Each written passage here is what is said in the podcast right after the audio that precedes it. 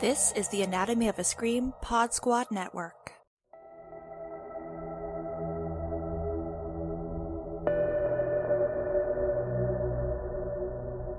This is a wild game of survival. And welcome back to White Ladies in Crisis. It's a podcast dedicated to women losing their marbles. I am Joe Lipsett, and I'm joined as always by Gena Radcliffe, Hello. As well as Jenn Adams. Hello. Ladies, we are talking about Fatal Attraction Season 1, Episode 6, The Dillingers. And, um, Gena, we're still introducing new characters. We're still introducing new characters. what are we doing? Here's the thing though, hear me out. I didn't mind the parts of this episode that deal with new character Clay, who is played by Michael Cassidy as Alex's former flame, who like we can kind of see her test driving some of the psychosis on. Yes, I did enjoy his character. And I also, with this episode, this was kind of a turning point for me where I was like, okay, I'm going to stop really caring if I know who these characters are, you know? Ooh, good you know, like, I think if I had known how many characters would kind of be one and done's at the Peripheral. beginning. Yeah. yeah, exactly. I would have just been more, I would have not wasted so much of my mental energy trying to keep track of everything, you know? hmm Yeah, when we played the name game, I actually just finished editing that episode, and I was like, I I literally stumped myself until I heard the answer because I couldn't remember. Right. And how many of those characters did we see in this episode? You know? I think Earl, the police detective, Earl, is yes. maybe that could be the only one. I mean, to be honest, I'm having a hard time even remembering the characters you asked us in the name Mhm. game. Yeah, I remember. I remember Arthur, but I do not remember Arthur's wife's name. Ooh, ooh, I only know that because I watched ahead. So I watched episode seven, and she literally is like, uh, Julia. And I was like, Julia! Her name is Julia! That wow, that is news to me, honestly. I I know. I don't know if I've ever heard her name. Notes are second husband slash business partner and cancer wife. right. Exactly. I was going to say, uh, Gena, her name is Beth. Just- and then I remembered that he had a first wife. So. And I mm. was, as I was watching this, and it's not so much that I don't like anything, any of these characters, or that I, I just wish we weren't jumbling all of these into such a short timeline. Like, I would watch Mhm. this, a three season arc of all of this spread out longer. I think that would be interesting. You know, I was thinking there could be like an Ellen season, there could be an Alex season, there could be a Beth season. Like, I would be interested Mm. in that. My problem is, I just can't keep track of everything because we don't get nearly enough time with anybody. Jenn, uh, you are you are always so much more charitable. I was gonna say, Gena and I are heading for the fucking door. yeah, because I uh, if they were going to make this into three seasons, they've got to they've got to like get some help in in plotting and pacing Uh huh. Yeah. because this has turned into a real snore for me. Oh, it is a slog and a half. It's just, it feels like a big mess. It feels like they don't know what story they are trying to tell or what Exactly, the show that's- is. I'm not even sure they even know what they want to say because right. They, you know, when when they were making this show, they was like, "Oh, this is going to be a, a feminist take on the story," and then you've got multiple characters at this point who are deliberately withholding evidence Mm, that, that that could have cleared Dan, Yeah. and just didn't like, well, well, I thought you need to be taught a lesson about blaming the victim. right. And it's like, okay, so you you you're doing exactly what men accuse women of doing in these situations is you know lying to teach someone a lesson. Like Mhm. it was fine when you know one character did, but now you have like a couple who have done it. And it's Yeah. like, okay, you realize you've had you- you're just doing a repeat of the same chastising speech someone else gave him three episodes ago. Mhm. Yeah, because our introduction to Clay is him watching Dan at the trial with some character named Ruth, who I thought was going to be important and then immediately just dismissed. Doesn't Yep. matter. But yeah, so we learn eventually that Clay is a clerk in in this office. So he's interacting with Alex. They had a relationship because he gave her directions on the first day, but he also watched Dan go through this rigmarole where, oh, well, the victim isn't here to defend themselves, so I'm going to act on their behalf. And they observe that Dan just gives this same speech over and over again. Mhm. And then, yeah, we learn later in the episode when we track Clay down in the present time, we only know it's the present because he has really bad facial hair. And Clay basically says, Well, I thought you were disgusting and you needed to learn this lesson because you tried to do to Alex what you did to all these other people. And it's like, cool. Well, that definitely seems like a reason you should send someone to jail. Also, ladies, we're bearing the lead. We find out in this episode that the past scenes with Alex and Dan hooking up and him purportedly murdering her is set in 2008? Which I'm so confused about this timeline. I mean, I guess we should have figured it out that the present time is actually the present, as in 2023, and he was away in prison for 15 years.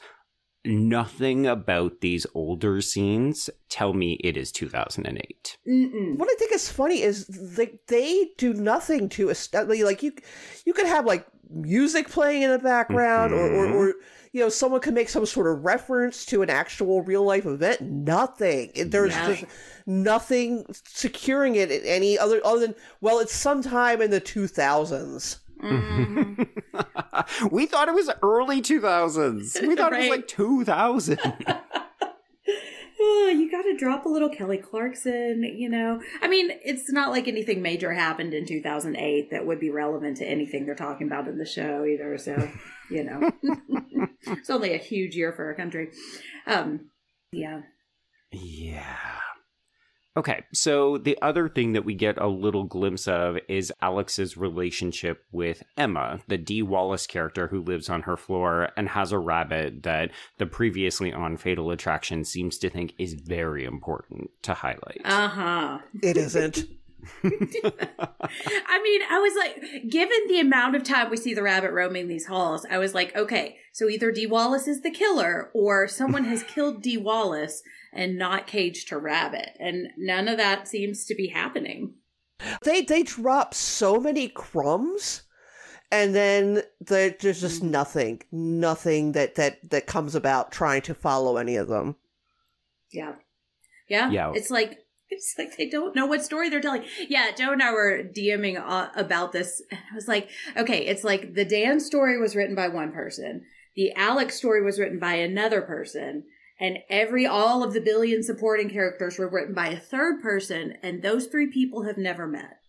exactly exactly and i will say i i agree with you jen that I, I do like clay as a character I do too. i you know appreciate that you know his you know empathy for alex comes from you know growing up with mental illness in his family and that you know he, Right. he has insight into her condition but you know he feels guilty because his, his attempt to i guess you want to call it have an intervention with her or or reach out to her to help her get help you know was you know she reacted very badly to it which mm-hmm. I, I think that's I, I think that's good but at the same time you know you know he just ends up being another character like uh like conchita Mhm. who you know basically you know her primary purpose is well you know another one that sent dan up the river Mm-hmm. right.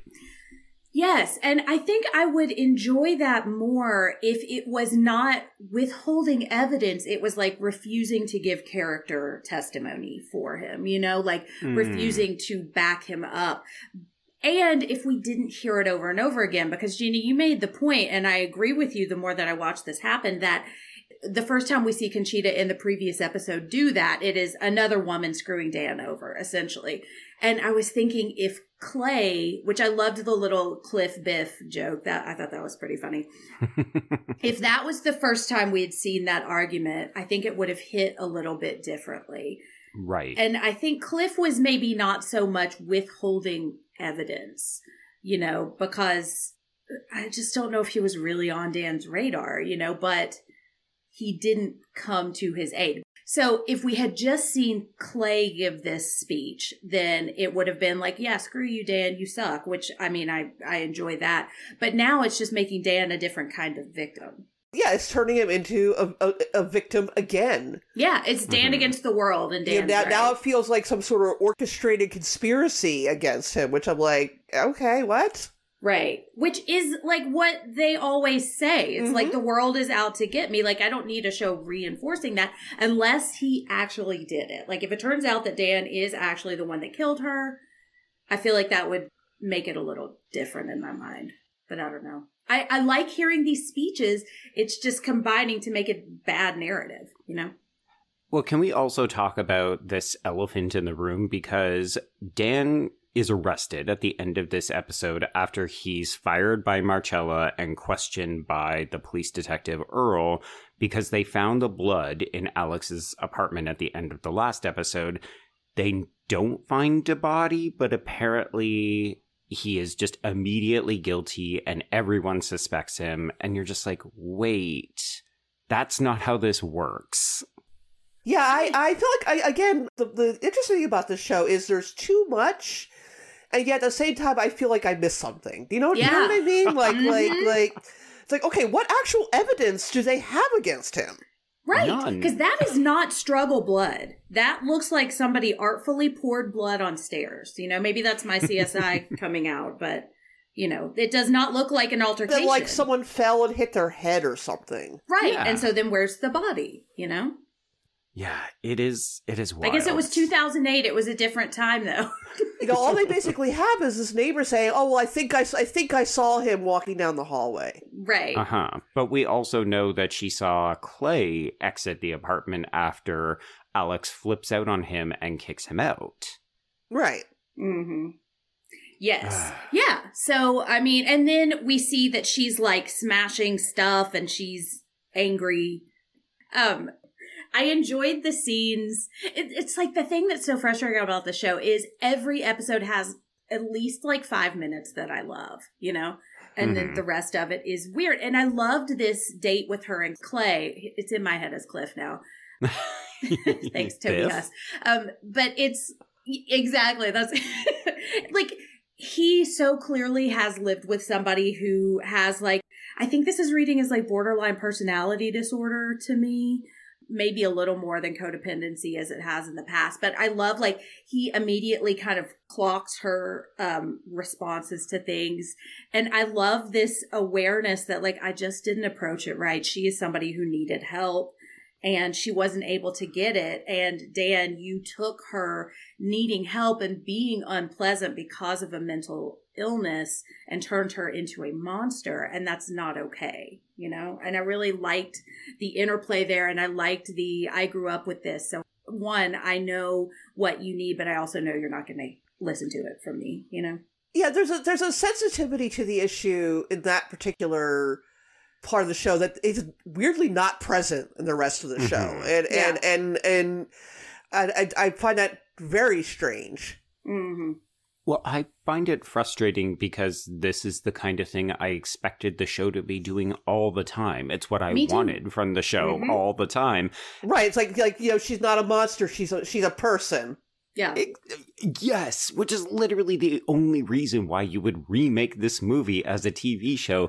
As we've said numerous times, it's to flesh out Alex. So getting more of her, seeing that this is a pattern of behavior, but also addressing the mental health issues behind her behavior is so vital. And these scenes work. It's just that they're wrapped up in like, it's a turducken of different plots that the rest of it we just don't fucking care about. yeah. Yeah, Right. and we undercut it constantly with oh but dan oh poor dan you know hmm Yeah, so should we jump to the present day scenes where it's Dan and Mike doing their investigation of these two other people whose fingerprints were found in Alex's apartment? Oh my God. so we have Elena. more characters. Yeah, so we have Elena, who was a woman that apparently Alex took in from her work in victim services. Her boyfriend at the time was kind of a, a drug dealer and she was trying to get away. And so Alex allowed her to stay with her for a little bit. And we later learn that she has apparently married this dude and he punches Dan at Mike's house. Okay. It doesn't goes absolutely nowhere. It goes none of this goes anywhere. Mhm. Yeah. yeah, and then we have Elijah, the dispensary guy, who uh, seems like a hothead, and I I think this is all meant to make us care about Dan's attempts to like file this petition that's going to reopen the case, right? So we're meant to care. Mhm. Why are we meant to care? I I can't even finish the sentence. I personally think it's pretty well established that he didn't do it, Mhm. uh, and I and I, and I think that the mystery here is well, who did? Mhm. right. You know, like I think I don't think there's going to be any you know zero hour twists that that will be like, oh, well, he did do it after all. I, I don't. I, I know. So, so I'm not sure. You oh, you want him you want you want him to have actually done yeah, it. that's my fanfic. Yeah, and at the end, as he learns a lesson about himself and changes his ways, voluntarily goes to jail. Yeah, that's. Oh my God. Jenn, what show are you watching? I know. I know. no, it's going to be one of the 25,000 characters we've introduced. I know, and probably a girl or a woman. Yeah, obviously it's going to be like like you know somebody who's already been established that the audience is supposed to be shocked by, Mhm. but I just don't think it's going to be Dan. Right. Yeah, I don't think so either. And I think the only reason I care about these two scenes is that I get to see a drunk Toby Huss just kind of waving a gun around. That was kind of fun. He's mm-hmm. still the, he is the main reason. Like the the show does So not fun. have a the, the the show does not have a problem with acting. No, No. yeah, Like you know, and, and I wish that Toby Huss and Joshua Jackson and Lizzy Caplan had all been given better material to work because they're all very good. they're great. Yes. Yeah, I wish they some of them had been given better hair too. Yeah, Well, yeah. the scene where they're both high and they're eating the meatloaf, like to hear, I loved the phrase ketchup adjacent goo. That made my Mhm. whole day. And Joshua Jackson gave a couple of little squeals and I was like, it's Pacey. Like I could see Pacey in that scene. Like I wanted more scandal, more salaciousness, more fun from the show. And Toby Huss, I feel like, is the only one trying to bring charisma to it. you Yeah. His his his friendship with Dan feels very lived in and believable. yes. Yeah. Even though it, they don't really move the plot along, I did appreciate the scenes with them kind of just bantering with each other. Yeah. Mm-hmm. Mm-hmm. Yeah. No, I, I co-sign on everything that the two of you are saying. This is a deficiency in the writing and the plotting and the pacing. This show is not lacking for great performers. It's just that everything about them is muted because they can't do what they normally do. Right. Yeah. Yeah. Okay, you mentioned the Ellen thing because there that's the Mhm. only other thing I think we haven't talked about, right? Is Right. like is she going to kill one of these people? Like I can't tell if she wants to kill the girl or the professor. What are they doing with this character? Like speaking of a plot line I don't care about at all. yeah, exactly. It's like they are they are still we're we are two episodes away from the ending, Mhm. and I Yeah. don't think anyone has a clue what to do, what they intend to do with this character. yeah. Yeah, because her her main function in this episode is she is questioned about her father by Stella, the roller skating girl, and Stella goes after her like really hard. Like, why didn't your mom testify in Dan's case? Like, are you sure about his alibi? And Ellen gets so bent up over it and you're just kind of like okay so i guess we're just meant to take note that there's more here than meets the eye Yeah. Yeah, in my notes I wrote because I think when she talks to Beth about it later, she said, "Your father gave up his alibi so that I wouldn't be charged with perjury." And I just wrote, "What a great guy!" in my notes. like it is all just it's furthering this Dan apology thing, you know, and it just mm. or apologizing for Dan, not Dan apologizing for himself. No, that's not happening. No, no, no, no. um, okay. so basically, this is a hodgepodge. There's a couple of good things in this episode, but I'll be honest, it felt a lot like, shouldn't we be building up to something? Where is the momentum? We're, as you said, Gena, two episodes away. Where the fuck is this going?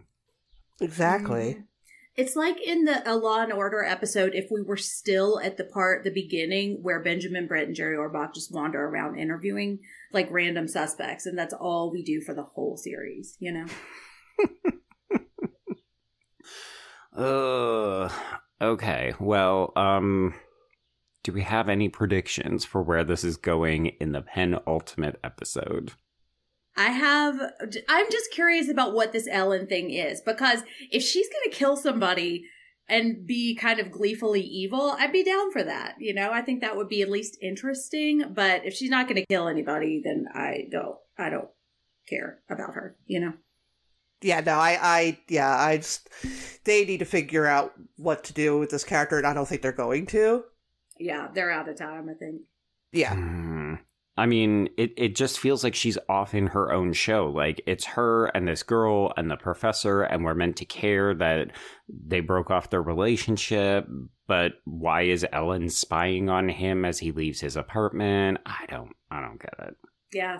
And I mean, I guess it's officially like safe to say she's not pregnant and she is. I, I mean, we still don't even know she's dead, right? Right, no. Like, what? Okay. I'm sorry. I'm going to stop bashing the show. I did enjoy that Joshua Jackson is not invited to Pinochle. That was that was a fun little moment. All right. Well, why don't we leave it at that and we'll uh, release ourselves. So, Gena, if people want to talk with you about how every man is constantly just being accused by women uh, for things that he didn't do, how would they get in touch? Um, you can find me on Twitter under Gena Does Things. Uh, I also am the co-host of the Kill by Kill podcast. And I have a Substack, which is uh, genawatchesthings.substack.com. Excellent. And Jenn, if people want to talk about the music of 2008 with you, how would they get in touch? you can find me at Jennferatu on um, Twitter and Instagram and hosting the Losers Club podcast, The Girls on the Boys, and writing various things. Excellent. And if people want to get a hold of me, you can do so at B Stole My Remote, and that's the letter B. And of course, we'll thank the Anatomy of a Scream Pod Squad Network for hosting the show. But ladies, this is not the end. Tragically, we have two more hours of this show. So, um, Oh, and they're full hours. There's Yeah. no commercial padding in these.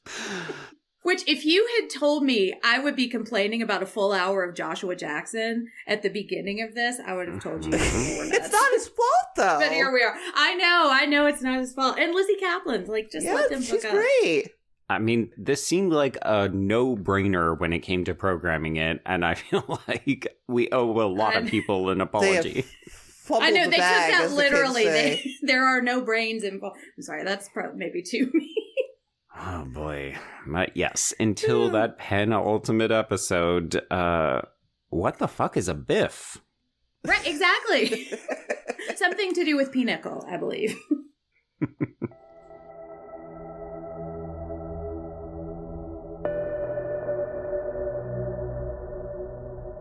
This is